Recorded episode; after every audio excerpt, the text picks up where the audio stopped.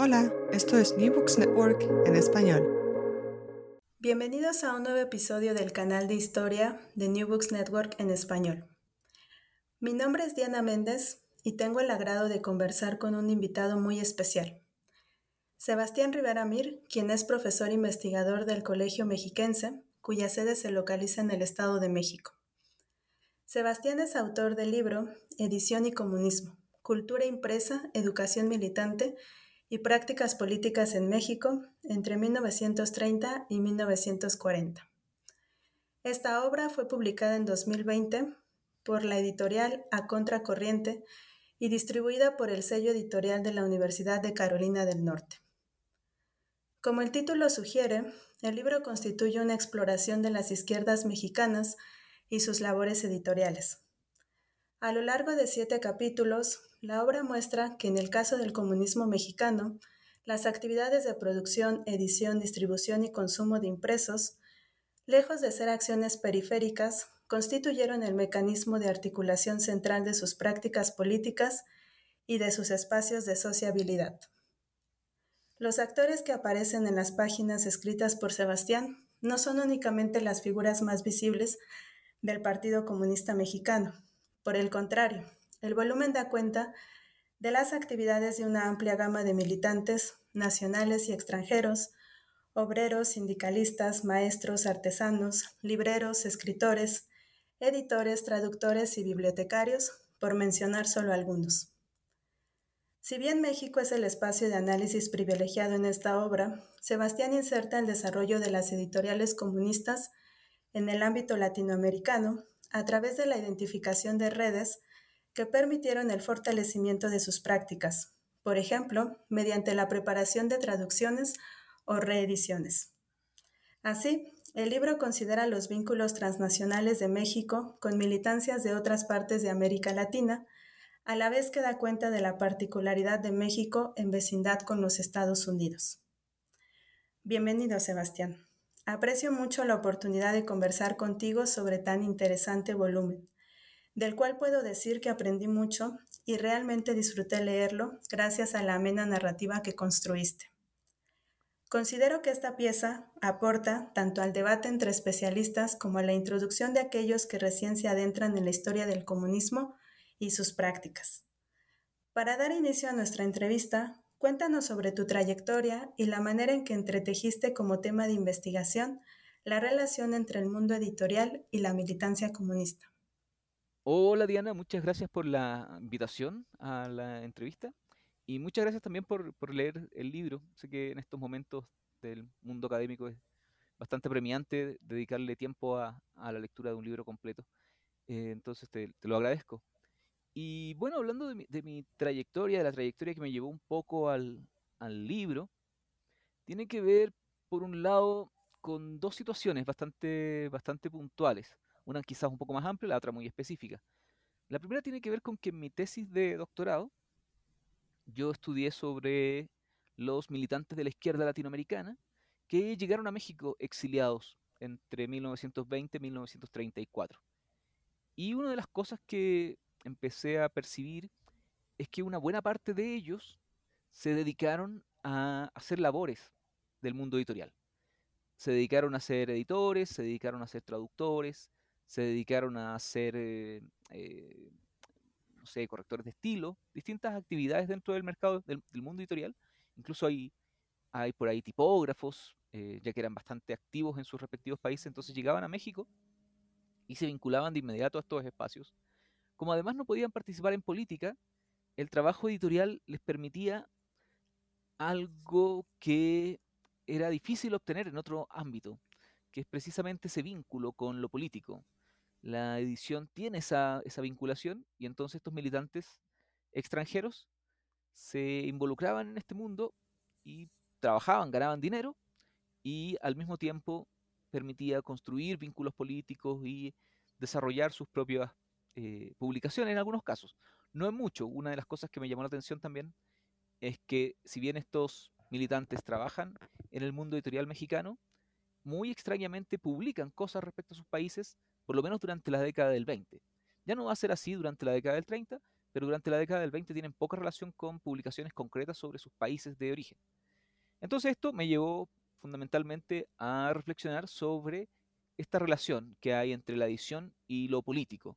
Y en particular, como mis, sujetos de estudio eran de izquierda, la gran mayoría de ellos militantes comunistas, eh, me enfoqué en este, en este ámbito más restringido de militancia y, edición. Uno perfectamente podría ampliar la mirada hacia el socialismo o hacia otras, al anarquismo, hacia otras variables incluso dentro del propio comunismo, pero me pareció en ese momento que era una forma de delimitar muy eficiente eh, concentrarse en estos debates que hay en el comunismo. Y la otra, la otra, la otra variable importante de, de mi decisión por estudiar este tema fue que en algún momento eh, acompañé a algunos amigos, colegas, a alguna marcha y cada, cada centímetro que avanzábamos en, en, este momento, digamos, de manifestación, recibíamos o éramos impactados o éramos, no sé, eh, invitados a comprar algún tipo de impreso. Entonces me parecía muy interesante que todavía en la izquierda mexicana perviva esta necesidad de apelar al impreso como un mecanismo multifacético, un mecanismo que permite hacia el interior de las organizaciones eh, cohesionarlas y al mismo tiempo permite hacia el exterior dar una mirada o establecer la propaganda o la agitación, en este caso con panfletos, y también permite eh, la subsistencia. Los que eran vendidos probablemente eh, les posibilitará a los personas que estaban ahí haciéndolos el sobrevivir. Entonces me parecía muy interesante cómo se había desarrollado este proceso eh, y cómo tenía sus lazos muy fuertes establecidos durante el siglo XX mexicano en, las prácticas cotidianas y culturales de la, de la propia izquierda. Entonces, eso fueron más o menos las dos grandes variables que me llevaron hacia, hacia, este, hacia esta temática. Estupendo, Sebastián. Ha sido muy claro al vincular las propias experiencias con tus estudios. Pasemos ahora al contenido de edición y comunismo. Eres muy claro al señalar que el vínculo entre lo editorial y la militancia atraviesa por la formación de los individuos, por lo que tu interés se centra en el encuentro de los intelectuales como escritores y traductores y el mundo de la edición. Agregas que el análisis de la circulación de las ideas, entre ellas las marxistas, solo puede hacerse considerando los soportes materiales que permitieron su existencia.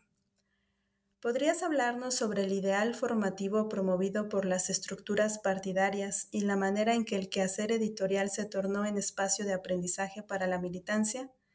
¿Y cómo se corresponde esto con los cambios a lo largo de tu periodo de estudio con las directrices de la Internacional Comunista? Es una pregunta muy, muy interesante, eh, precisamente porque uno de los elementos de, largo plazo que uno puede ver en, esta relación entre militancia y edición es que prácticamente desde el siglo XIX el socialismo estableció una vinculación estrecha entre la edición, la publicación de textos, la propaganda, la educación y al mismo tiempo las prácticas eh, manuales. Esa, es como la triada que le daba un poco de sentido a las labores editoriales. Editar para publicar, editar para educar también, mediante este proceso, pero también involucrarse con los trabajos manuales. Entonces, vamos a tener en esta primera parte de la década del 30, cuando tenemos el denominado tercer periodo dentro del Partido Comunista, que está marcado por una directriz que establece que la revolución es inminente y por lo tanto hay que desvincularse de los sectores pequeño burgueses, de los sectores intelectuales, eh, de los sectores que no están completamente proletarizados. Entonces, en ese sentido, el trabajo editorial juega una labor fundamental porque finalmente el tipógrafo, la persona que está revisando las pruebas, el cajista, el corrector, una buena cantidad de personas que están detrás de los impresos son obreros, como, como cualquier otro, digamos. Eh, generalmente tendemos a enfocarnos mucho en el editor o en el escritor, pero la gran mayoría de los personajes que participan en la construcción de una, de una obra son obreros. Entonces, esta idea de editar, de editar, por ejemplo, textos que tenían que circular de manera clandestina, acercaba a las prácticas proletarias a quienes fueran militantes. Y la gran mayoría de los sujetos que nosotros encontramos en este periodo, en este 1930, 1934, 35, están marcados por una especie de épica asociada al proceso editorial. Hay un clandestinaje, el Partido Comunista es ilegal, y entonces la gran mayoría de los sujetos está viviendo bajo condiciones de persecución que a su vez lo empujan a determinadas prácticas asociadas a la edición. Hay que conservar los textos, hay que de alguna manera impedir que lleguen a la policía, hay que hacer un montón de cosas que generalmente en el contexto de apertura no se exigirían.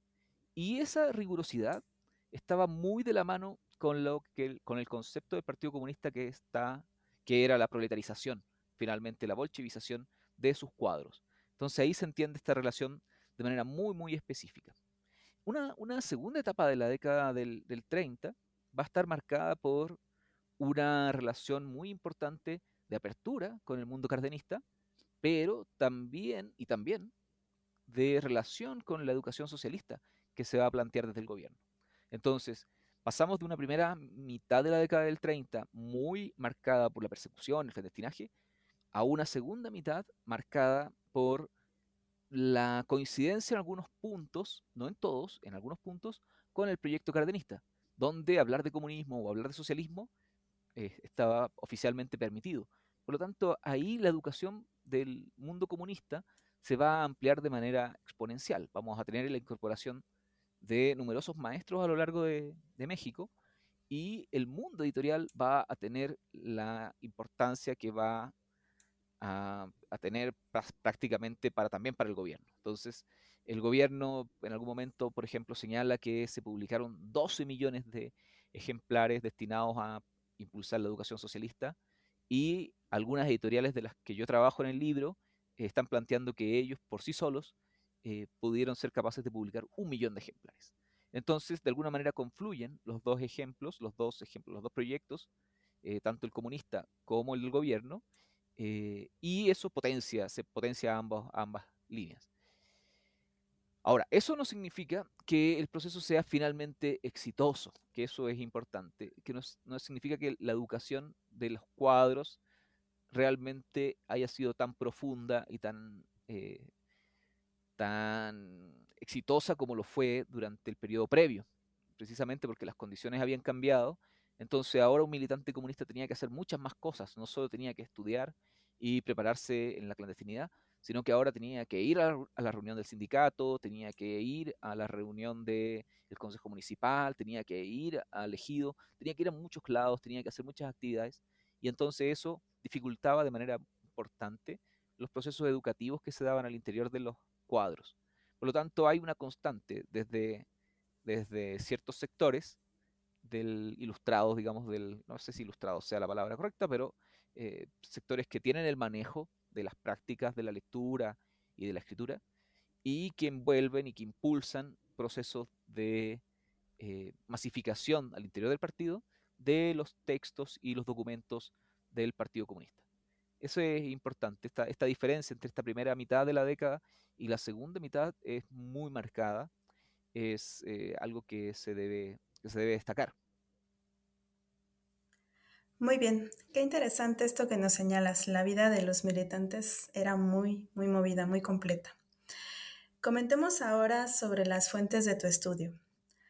Para todos los historiadores, la recopilación de materiales diversos y extensos es una tarea primordial para el buen desarrollo de las indagaciones que buscan fundamentarse en evidencias materiales. No obstante, la lectura de tu libro me generó la impresión de que las investigaciones que lidian con actores sin vínculos institucionales o que por periodos fueron perseguidos o proscritos por el gobierno, presentan retos específicos. Eres muy preciso cuando señalas que a diferencia de otros temas con acervos ordenados y coherentes de las empresas de edición, la memoria de la edición comunista quedó plasmada en tres dispositivos.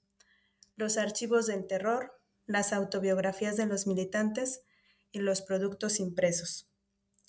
¿Qué son los archivos del terror y por qué los militantes escribieron autobiografías?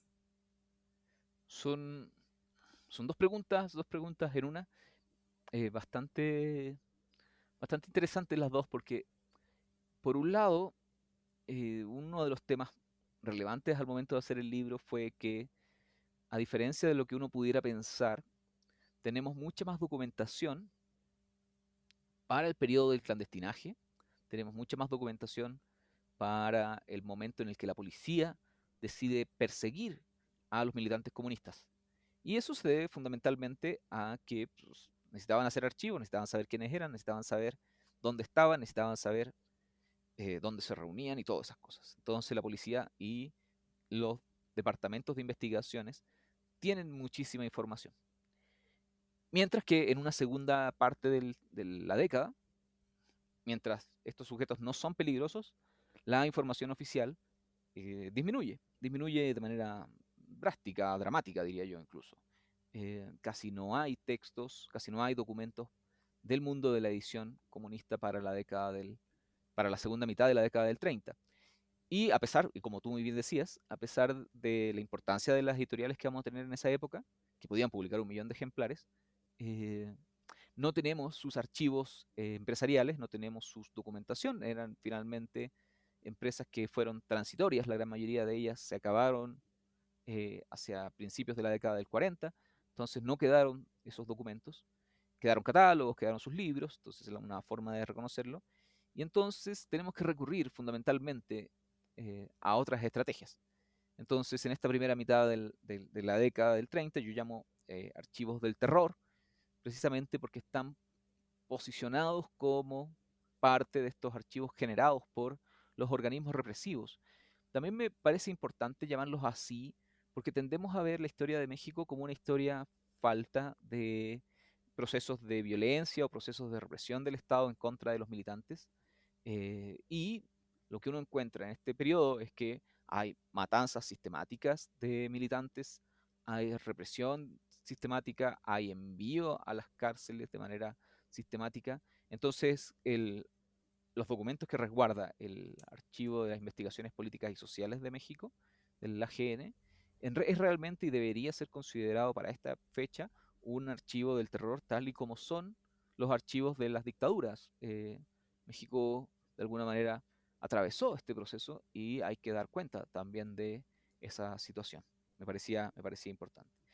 Y ahora, la otra pregunta es sobre las autobiografías. Es un poco, un poco más difícil de contestar porque finalmente ahí hay toda una literatura de por qué determinados sujetos escriben autobiografías asociada a la modernidad, asociado al, al devenir de ciertos tránsitos, especialmente esto se ha investigado para el caso, el caso europeo. Y en esta época encontramos, eh, encontramos numerosas referencias a determinados procesos autobiográficos.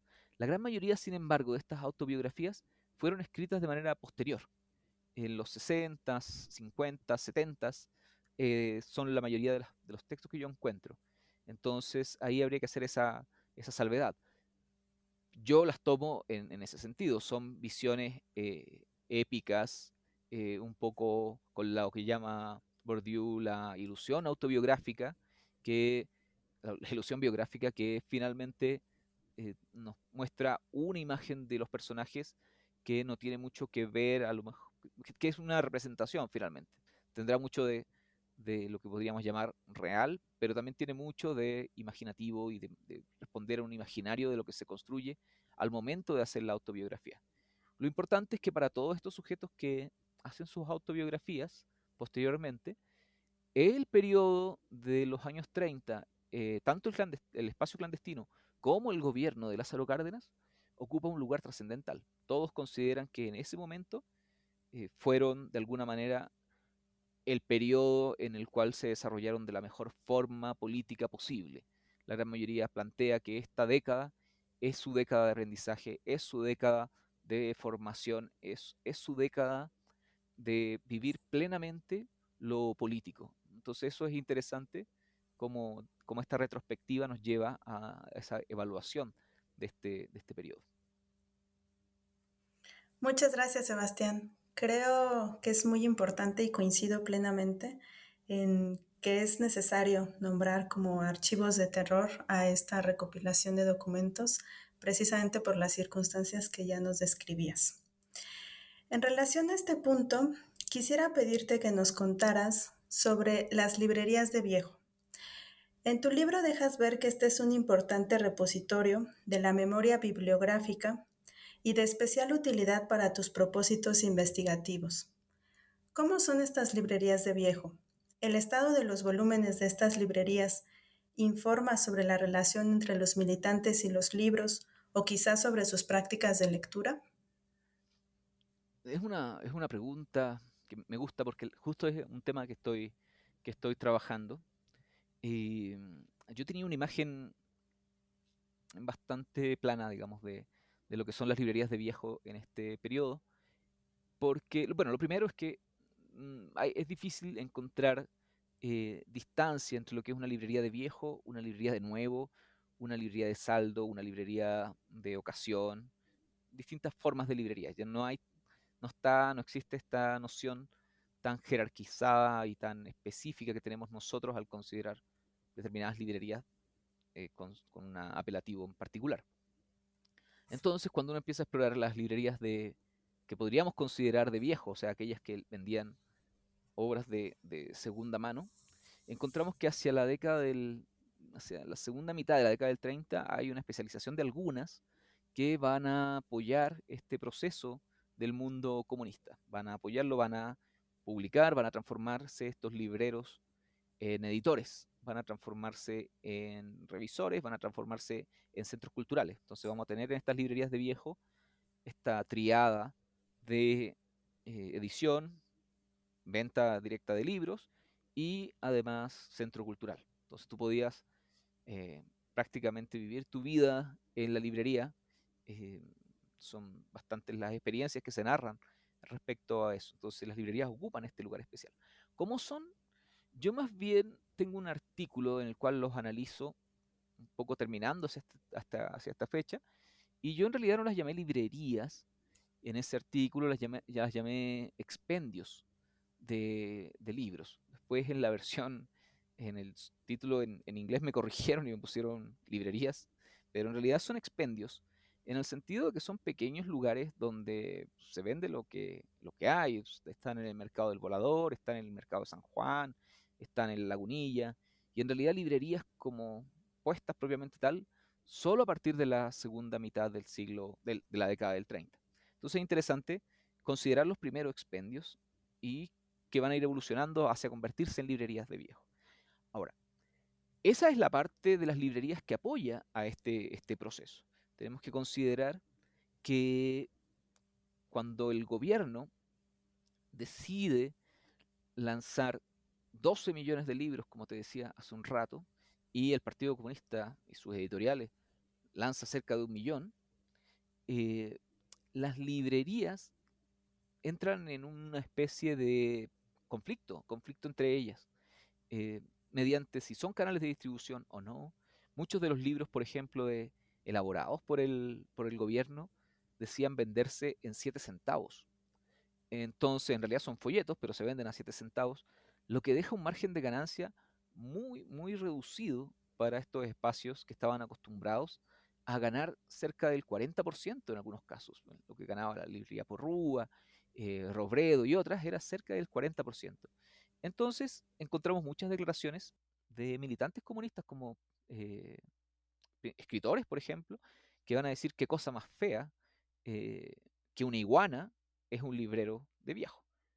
Eh, entonces es interesante cómo se produce ese, fenómeno de crítica. Eso es uno de los puntos ciegos del, esfuerzo, eh, del esfuerzo cardenista por la circulación de los libros. Si uno analiza el, proceso, uno tiene al Fondo de Cultura Económica, tiene a PIPSA, tiene eh, los talleres gráficos de la Nación, la Comisión Editora Popular, tiene determinados el DAP, por ejemplo, tiene un numerosos organismos asociados a, la producción de libros, pero el gobierno no entró prácticamente nunca en lo que significaba la venta al público. Entonces ahí hay un punto que es importante seguir explorando. Creo que ahí hay un, hay un desafío. ¿Por qué y cómo circularon estos 12 millones de libros eh, más allá de las entregas directas? ¿Cómo afectó eso a los libreros que la gran mayoría eran bastante conservadores, venían de un mundo conservador, el mundo asociado al libro en general era un mundo conservador, eh, relativamente burgués o de clase media.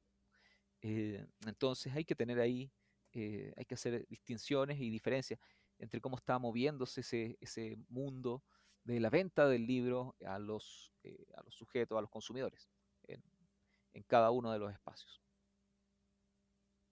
Me alegra saber que has escrito ahora un nuevo artículo sobre este tema. Estamos eh, a la espera de poder leerlo y encontrar este matiz entre lo que ya decías de la librería y el expendio. Yo creo que este tipo de matices da cuenta justamente de la experiencia que tienes en la investigación y la sensibilidad que has ganado para interpretar estos espacios. Y precisamente esta cuestión sobre los recursos y su acceso me da pie para comentar sobre las prácticas editoriales del Partido Comunista Mexicano, tanto en la preparación de libros y prensa periódica como de impresos más efímeros, tales como los panfletos, afiches y volantes, todos ellos resultado de una actividad intensa y constante por parte de la militancia.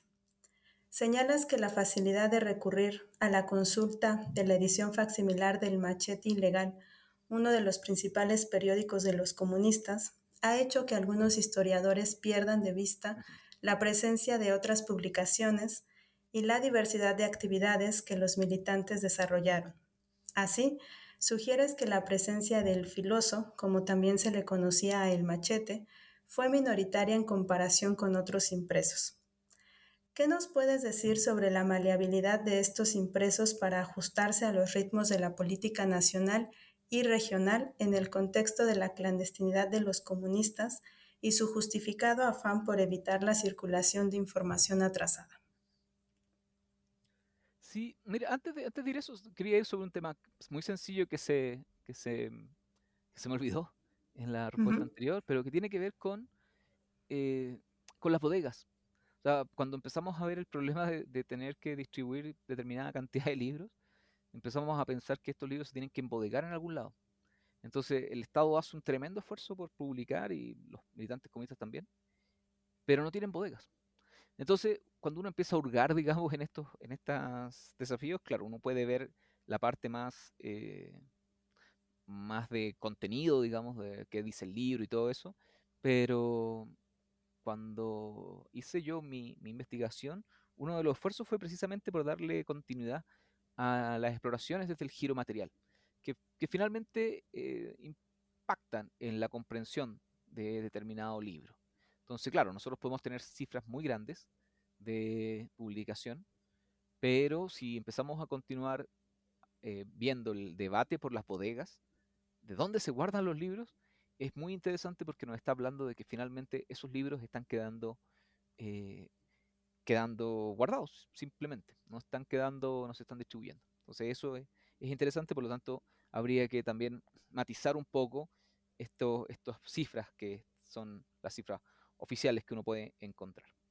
Ahora, respecto a las prácticas editoriales con, relacionadas con los panfletos, los afiches, los volantes, eh, es interesante que uno, cuando lee la, o cuando incluso uno habla, conversa con alguien, eh, lo primero que, se le viene a la mente a la persona hablar del mundo editorial y el comunismo es el machete en la década del 30. Por supuesto, el machete fue un gran periódico, fue además de una manufactura muy, muy interesante, con los principales artistas del periodo ilustrándolo, con textos muy particulares que uno puede prácticamente seguir el derrotero, los derroteros del Partido Comunista durante este periodo. Pero uno cuando empieza a mirar qué les quitaban a los militantes comunistas eh, en las redadas o en, otro tipo de espacios represivos, rara vez les quitan el machete, no lo tienen. Le quitan el boletín del machete, que es otra cosa que se crea durante la clandestinidad, que es un boletín en mimeógrafo que es mucho más rápido y mucho más certero en términos de la coyuntura. eh, les quitan panfletos, afiches, algunos libros incluso desde el exterior uno puede encontrar, pero rara vez encuentra el, machete. En contadas ocasiones encuentra algunos ejemplares del, machete en, estas, en estos decomisos hechos por la policía. Entonces a partir de eso empecé a, reflexionar sobre cómo se insertaba finalmente los distintos dispositivos a los cuales puede recurrir el mundo de la edición para hacer llegar sus mensajes.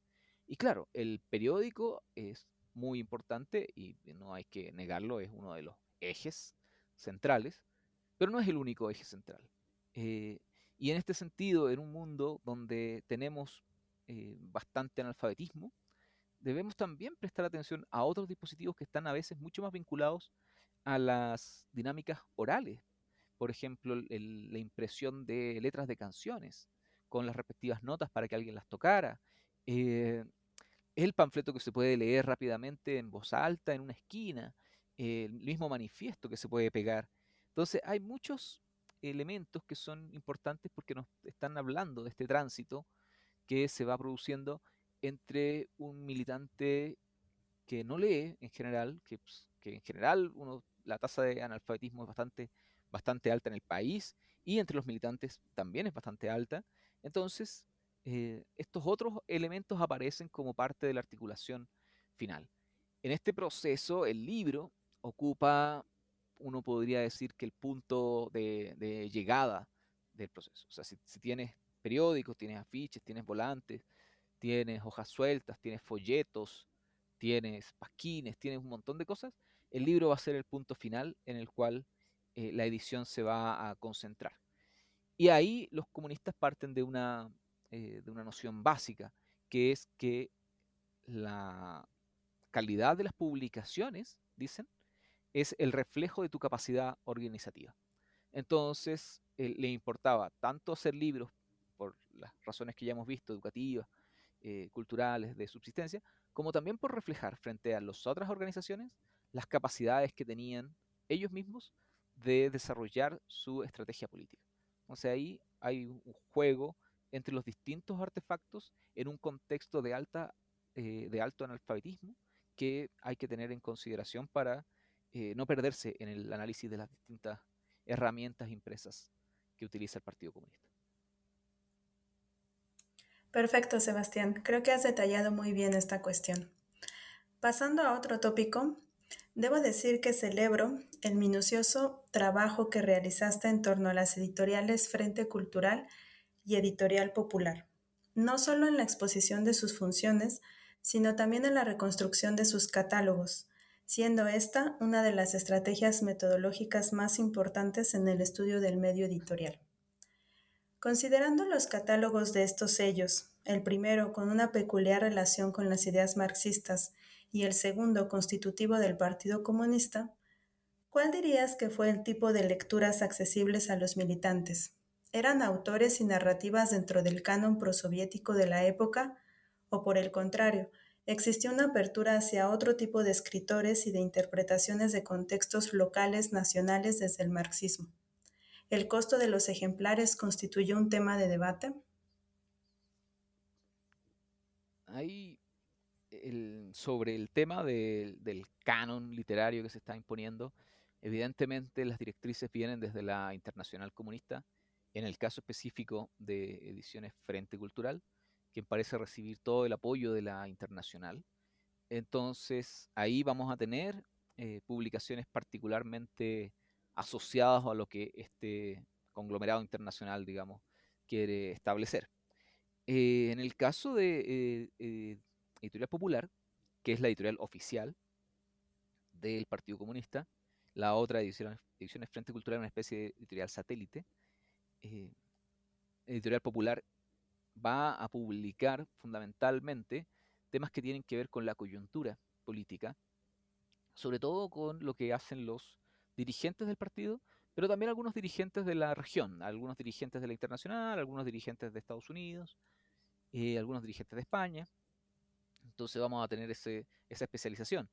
Podríamos agregar otras, por ejemplo, Editorial Morelos va a tener una eh, apertura hacia la literatura. eh, editorial Masas va a tener una apertura hacia los problemas que tienen que ver con, el, nombre que le da, que tiene la editorial, las, masas, a lo que es masivo. Entonces, todo lo que tenga que ver con la movilización se va a, a publicar. Por ejemplo, ediciones sociales, una vez que migra desde España hacia México, va a publicar temas que tienen que ver con lo educativo, dando un énfasis especial, un espacio especial, a los profesores mexicanos para que publiquen sobre sus eh, diversas, eh, diversos temas. Entonces yo si bien creo que hay un canon detrás de esta constelación de editoriales que deben ser, no me parece que haya, eh, tengo una cifra aproximada, me parece que hay ocho editoriales que están trabajando en conjunto, probablemente hubiera más, tal vez por ahí algunas editoriales simplemente publicaron uno o dos textos y quedaron fuera del radar, eh, pero esta constelación de ocho, tal vez nueve o diez editoriales, están de alguna manera enfrentando distintas variables dentro del mundo literario. Todas se especializan de alguna forma y todas comparten espacios en otros sentidos, eh, publicitarios, en otros sentidos de finalmente cuando necesitan un texto se lo transfieren, si es necesario que lo publiquen dos editoriales, lo publican dos editoriales. Entonces, eh, esta constelación actúa de alguna manera construyendo no un canon específico, sino que más bien una noción de, de que tú puedes leer de todo en las prensas del partido. Eso creo que va a ser importante para la forma de, de actuar de estas editoriales. Es comprender lo que comprender que es una constelación y no una editorial en específico. Y lo otro, lo del, lo del precio, claro, yo te decía hace un rato que los textos del Estado costaban, o por lo menos se establece en algún momento que, que cuesten 7 centavos, eh, lo que significa que los tienes que producir a menos de 5 centavos, lo que es realmente muy barato. Entonces el Partido Comunista tiene que competir con estos textos, por lo tanto ofrecerlos a 2, 3 pesos eh, era un sinsentido. Eh, los podrían haber ofrecido gratis, porque finalmente había ahí dinero del partido propiamente tal, de las cuotas de los trabajadores o cosas, de dinero tal vez provenientes de, la Unión Soviética, que financiaban estos esfuerzos. Sin embargo, el enviado de la eh, Cominter en México, estadounidense, que se llamaba Alexander Trachtenberg, decide eh, que los libros se vendan, porque si no, si al regalarlos la gente le iba a dar, según él, eh, cero valor. O sea, era importante que se vendieran para que eh, se, la gente los quisiera, los valorara. Y otra variable también importante que es que el hecho de que se vendieran es que eso le permitía a los militantes ganar un poco de recursos. Muchas veces encontramos en el machete o encontramos en, las mismas publicaciones de las editoriales llamados de atención a sus corresponsales porque no ha llegado el dinero. Y eso en realidad era una forma de financiar la participación política de las bases del, partido. Entonces, lo del costo es un tema que tiene esas dos variables, digamos. La variable, primero, de que sea algo valorado y lo segundo es que también permita al militante de base sostenerse relativamente, eh, que, se produzca algún ingreso. Muy bien. Otro aspecto que llamó mucho mi atención en los capítulos que dedicas a estas editoriales es la presencia de militantes extranjeros quienes no solamente forman parte eh, del, cúmulo de lectores, sino también fungen como escritores y traductores. ¿Podrías contarnos un poco más sobre el particular papel de estos extranjeros en México? Sí, se, puede contar mucho menos de lo que uno quisiera, porque la amenaza del 33 constitucional, del artículo que establece que cualquier extranjero que intervenga en política puede ser expulsado del país sin, juicio previo, eh, hace que la gran mayoría de los militantes que participan en este mundo mantengan un bajo perfil y que no hayan dejado grandes documentos.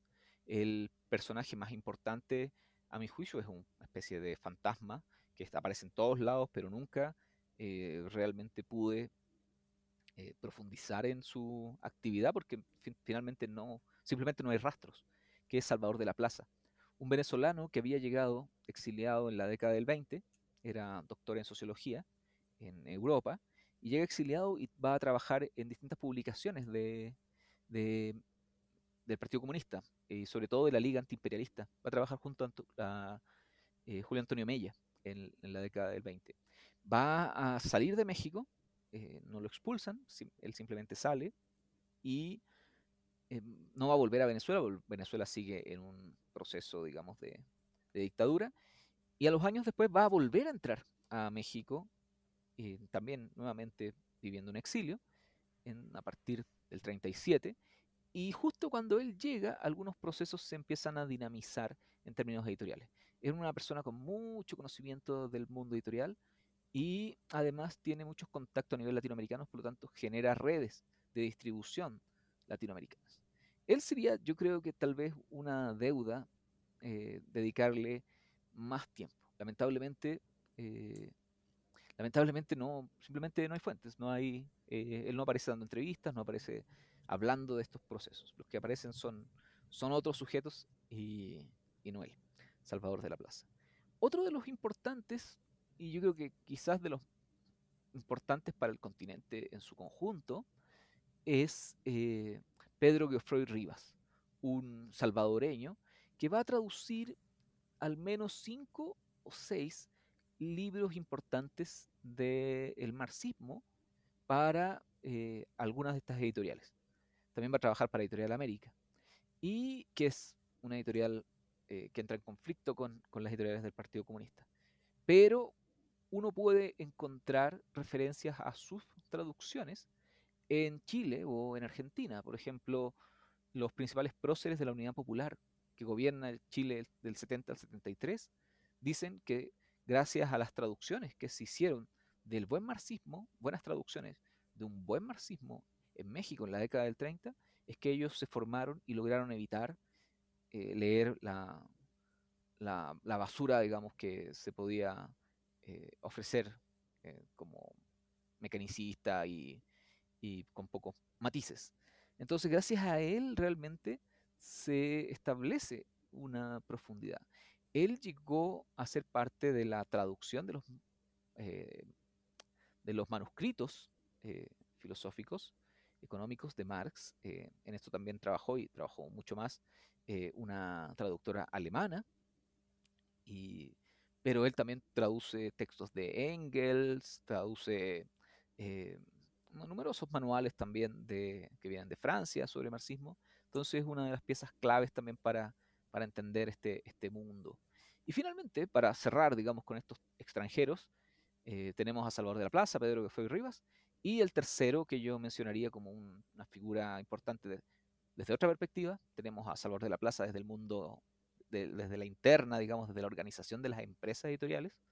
Tenemos a Geoffroy Rivas haciendo traducciones y el tercero sería Aníbal Ponce, que es un filósofo, escritor, sociólogo, psicólogo. Es difícil catalogarlo en alguna de, las, de, de estas disciplinas, porque finalmente le hacía a muchas cosas. Pero cuando llega Aníbal Ponce, está en México cerca de un año y unos, meses, y publica cinco libros. Su obra Educación y Lucha de Clases, y él viene exiliado desde Argentina, se transforma en bestseller en semanas.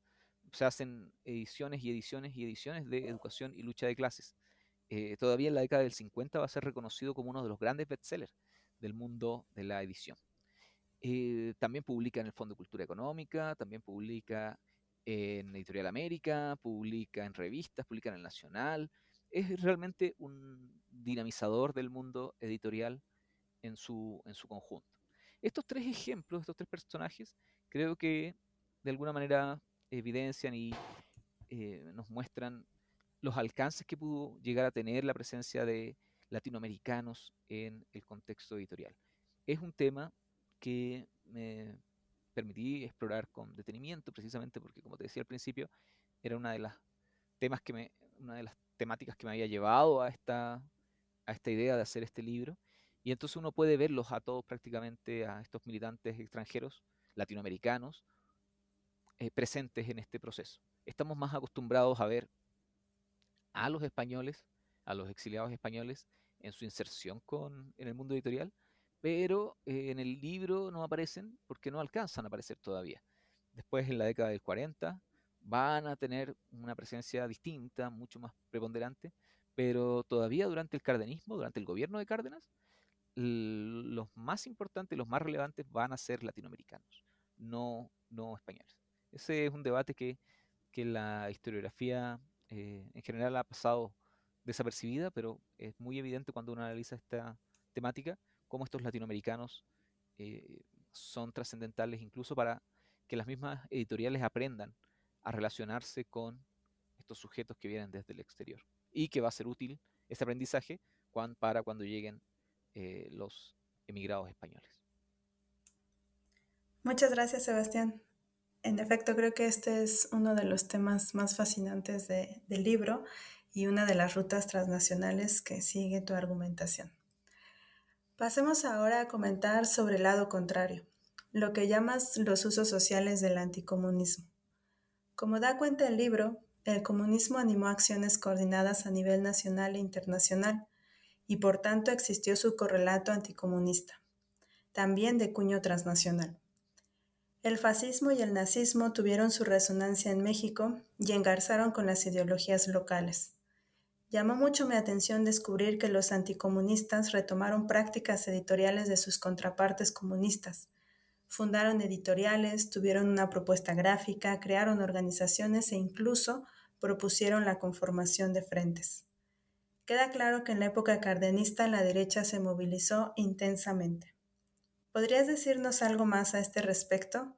¿Qué nos dice el estudio de los anticomunistas y sus impresos sobre los comunistas y las maneras en que los veían? Es, interesante, pero uno puede observar cartas de, de figuras que lo dicen de manera explícita. Hay que copiar lo que están haciendo los militantes comunistas hay que copiar lo que están haciendo sus editoriales, hay que copiar el alcance que están llegando a, tener. A mí me, cuando vi eso me, sorprendió porque finalmente eh, uno espera de que el anticomunismo, eh, por lo menos el, el, más asociado a la derecha, tenga un rechazo así visceral y entonces no sea capaz de reconocer que hay elementos novedosos e interesantes en la propuesta de los comunistas. Yo creo que de alguna manera la, fortaleza del, comunismo tiene un reflejo, eh, una sombra.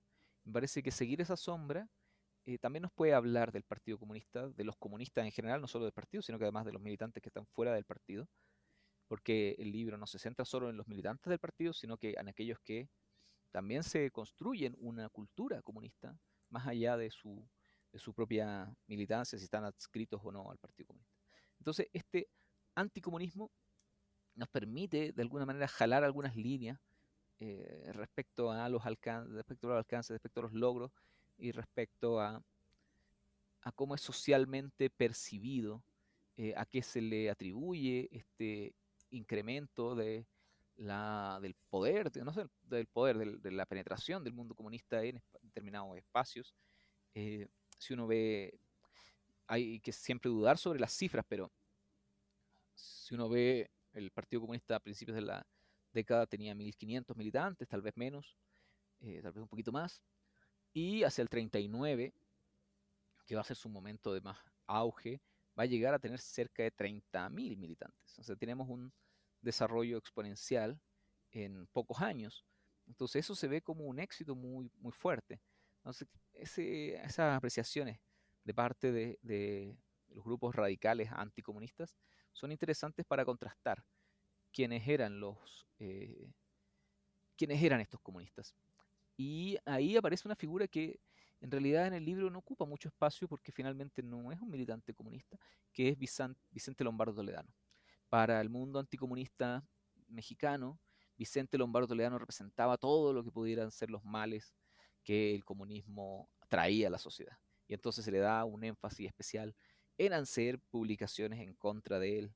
Hacen, por ejemplo, un texto, un libro que se llama mm, Las verdades de la revolución o algo así, que está firmado por eh, un tipo que se llama Torres Cano, eh, haciendo una alusión, juego de palabras para que la gente se confunda y piense que es toledano. Entonces hay muchos elementos ahí que posicionan a Vicente Lombardo Toledano como una de las figuras del, comunismo, del comunismo mexicano. Es interesante ese, espacio, porque si uno revisa las editoriales comunistas, nunca Vicente Lombardo Toledano publicó un libro en estas editoriales. Nunca, ni siquiera publicó un folleto. Entonces, me, parece, me parece relevante esta, esta forma del anticomunismo, de entender el comunismo, para hablarnos de sus límites y también de sus posibilidades. Muy de acuerdo con esto que señalas. Ahora me gustaría preguntarte, eh, para ir cerrando esta entrevista, sobre los espacios de investigación en México para aquellos interesados en preparar una tesis, un libro o un artículo a propósito de los impresos y sus entramados. ¿Existe algún seminario o taller especializado en esta temática? Ah, mira, tenemos eh, con eh, un grupo de colegas eh, un seminario que se llama Usos de lo impreso en América Latina y nos juntamos cada mes a debatir textos que tengan que ver con cómo se usan política, cultural, social, económicamente los impresos. No está cerrado solo a los libros, sino que a los impresos en general y no está cerrado solo a México, sino que a América Latina. Porque nos parece que de alguna manera, y, algo que yo trato de hacer en el libro, es que el escenario en el cual se mueven estos impresos tiene que ver con su contexto mucho más amplio del mercado latinoamericano del libro, que incluso en algún momento, en algún momento particular, va a llegar, eh, va a hacer llevar los libros mexicanos hasta Estados Unidos. Entonces me parece que la mirada más eh, transnacional, es importante no perderla de, no perderla de vista. Entonces sería un espacio eh, importante para quien se interese en seguir estos temas, puede escribirnos al seminario Usos de lo Impreso y, se, se pone en contacto con nosotros si quiere participar. Maravilloso, Sebastián. Ahora me gustaría que nos contaras en qué nuevos proyectos estás trabajando. ¿Tienes algún otro libro en puerta que podamos leer próximamente? Acabo, este año acabo de publicar un libro que se llama Edición Latinoamericana, en el cual hice una pequeña revisión destinada a, estudiantes de licenciatura respecto a las temáticas de, que uno más, más destacadas que hoy día se están investigando sobre el mundo de la edición. Las librerías, el tema de la promoción de la lectura, la idea del ecosistema del libro, que es algo que vengo trabajando. Entonces, esa es una publicación que si a ustedes les interesa podrían descargar desde internet, se llama Edición Latinoamericana. Eh, lo editó Claxo y la UAM Cojimalpa, así que está, está disponible.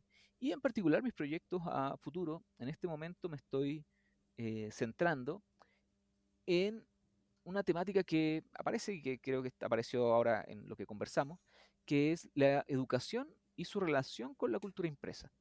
En México tenemos muy bien asociado la idea del libro de texto, como, y eso ha, concentrado numerosas de las miradas de la historiografía, pero lo que estoy tratando de hacer ahora, empezando, es en realidad ampliarme un poco más allá y ver el mundo de los escritores, el mundo de los maestros, el mundo de los lectores, eh, pensando en que existe una cultura impresa que va a darle ciertas características a la educación. No es solo libros de texto, sino que también obras de, teatro, eh, lo que les decía hace un rato, esta publicación de canciones que puedes tocar con tu, eh, con tu colega, con tu curso, con lo que sea.